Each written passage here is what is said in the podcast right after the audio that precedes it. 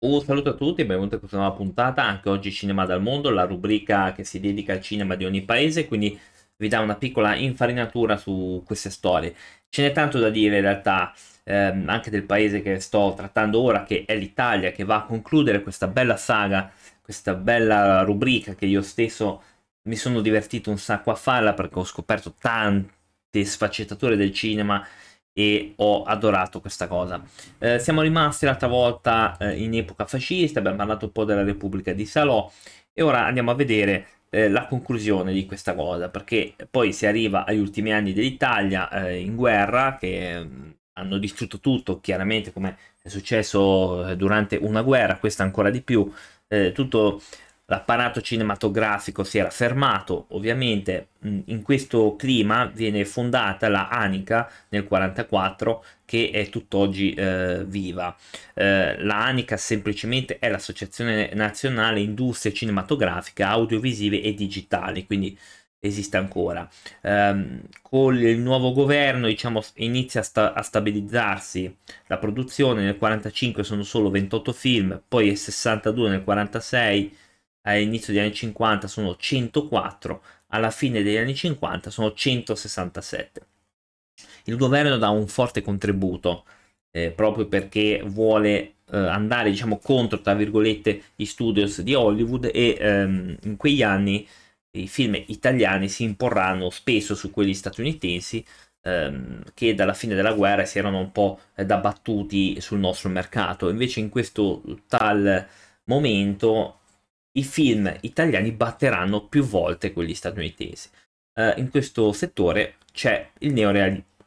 Il neorealismo semplicemente è una cosa artistica che colpisce tutte le forme d'arte dell'epoca, eh, nasce appunto eh, come un libero incontro di alcune eh, di individualità rappresentano il trauma della guerra e la lotta della liberazione. Um, non è né una corrente in realtà né un movimento perché alcuni di questi registri manterranno sempre la loro personalità, tra cui Rossellini, Vittorio De Sica, Luchino Visconti e tanti altri. I tratti comuni però ci sono, eh, sono appunto il contesto storico, ehm, il senso etico di fratellanza nato dall'antifascismo, centralità di personaggi, ehm, i luoghi, eh, uso preferenziale di attori non professionisti e ambientazioni reali e così via. Eh, il film che eh, appieno descrive questo genere è Ossessione del 43 di Luchino Visconti che io ho anche la fortuna di avere in collezione, veramente un bellissimo film il successivo, tra l'altro, è un film secondo me bello, ma veramente bello di, Ros- di Roberto Rossellini, eh, Roma città aperta, con una grande recitazione di eh, Aldo Fabrizi e la Magnani, che secondo me hanno, hanno veramente fatto una recitazione eh, da brividi. Eh, poi ritorna anche in questa, in questa cosa sempre di Rossellini in Paesà, 46, anche questo è un bellissimo film, un affresco bellico eh, che era sull'avanzata degli alleati dalla Sicilia in su, ehm, che però rispetto al precedente butta un po' la psicologia, quindi lascia un po' andare la psicologia individuale eh, piuttosto di un itinerario storico e geografico. Girato con mezzi di fortuna a ridosso dei fatti, il film suddivide gli avvenimenti narrati in sei episodi differenti eh, a tratti filmati con criteri e finalità propri del documentario.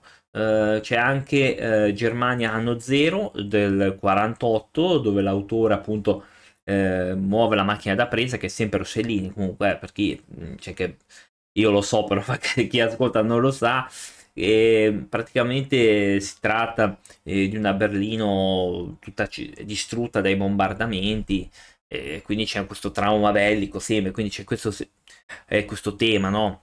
Poi abbiamo altri film come Francesco Giullare di Dio, ancora di Rossellini.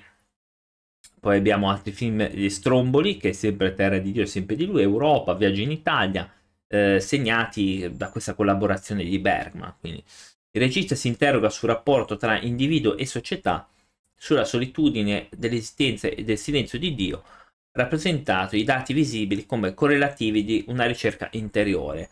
Eh, sono tutti film inizialmente accolti con freddezza dalla critica, ma avranno un grandissimo sviluppo per il cinema europeo nei decenni dopo. Abbiamo anche Vittorio di Sica che comunque ehm, anche questa fanno per esempio I bambini ci guardano, eh, che mostra una forte attenzione alla realtà contemporanea, La porta del cielo eh, del 44 che è girata a Roma nei, me- nei, nei mesi eh, della liberazione, quindi molto contemporanea, Shusha, questo molto bello, che un, divenne in pochissimo tempo una grande affermazione internazionale. Uh, L'Ade di biciclette, che è questo dramma individuale bellissimo, io l'ho anche visto, bello, bello, bello. Non sono riuscito ancora a recuperarlo, ma penso che eh, lo farò. Miracolo a Milano, eh, anche questo, cita anche questo bello, anche questo un film fantastico, diciamo, eh, però parla sempre di questo bisogno di solidarietà tra, tra l'altro. Eh, abbiamo Umberto D, tra l'altro, questo individuo eh, col dramma di vivere, questo. E, ehm, Luchino Visconti è il più complesso, tra l'altro effettivamente il più complesso eh, non è per tutti, eh, comunque lo, lo, tengo a dire. Eh, Ossessione è un film veramente eccezionale. abbiamo avuto Giorni di Gloria, viene citato La Terra Trema anche, che era un film da attori non protagonisti e parlato in dialetto. E, e questo ultimo film è la, il succo di tutte le influenze artistiche e culturali del regista bellissima. Poi abbiamo avuto bellissima anche questo con Anna Magnani, bello, e con Walter Chiari eh, bello anche questo. E abbiamo anche Giuseppe De Santis, che anche lui eh, ha fatto il critico nelle varie riviste, esordisce con Caccia Tragica, anche questo bello, l'ho anche visto.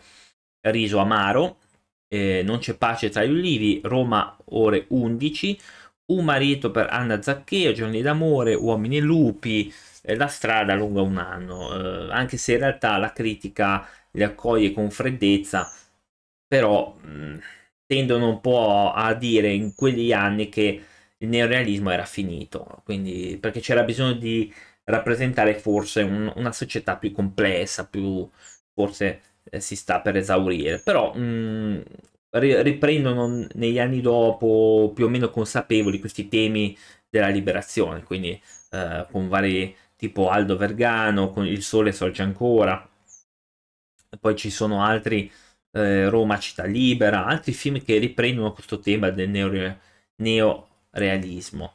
Mm, a metà del decennio la tendenza neorealista però può dirsi esaurita. Tra le cause vanno citate la crescita produttiva, con la contemporanea affermazione dei generi più codificati, il raffreddamento ideologico imposto dal governo in cambio del sostegno all'industria l'evolversi dei registi eh, maggiori e la difficoltà di rappresentare una società in continuo cambiamento. A segnare la chiusura di questa esperienza provvedono i film di Rossellini, tra i primi anni 50, l'esaurimento della vena realistica di Vittorio De Sica, con Stazione Termini, che però fu un insuccesso produttivo e critico, e soprattutto il dibattito suscitato da Senso di Lucchino Visconti, che supera il realismo contemporaneo nella direzione dell'affresco storico del risorgimento e dell'interesse per la complessità psicologica. Quindi finisce intorno agli anni 50, con gli ultimi proprio colpi del 54. Qua viene detto nel 54 Senso, l'ultimo di, uh, di Sica, Stazione Termini. Vengono fatti anche in realtà anche un pochino altri film, hanno ripreso alcuni temi come il Ferroviere del 56, ma comunque finisce nel 54. Detto quello, eh, vi do appuntamento alla prossima. Ciao!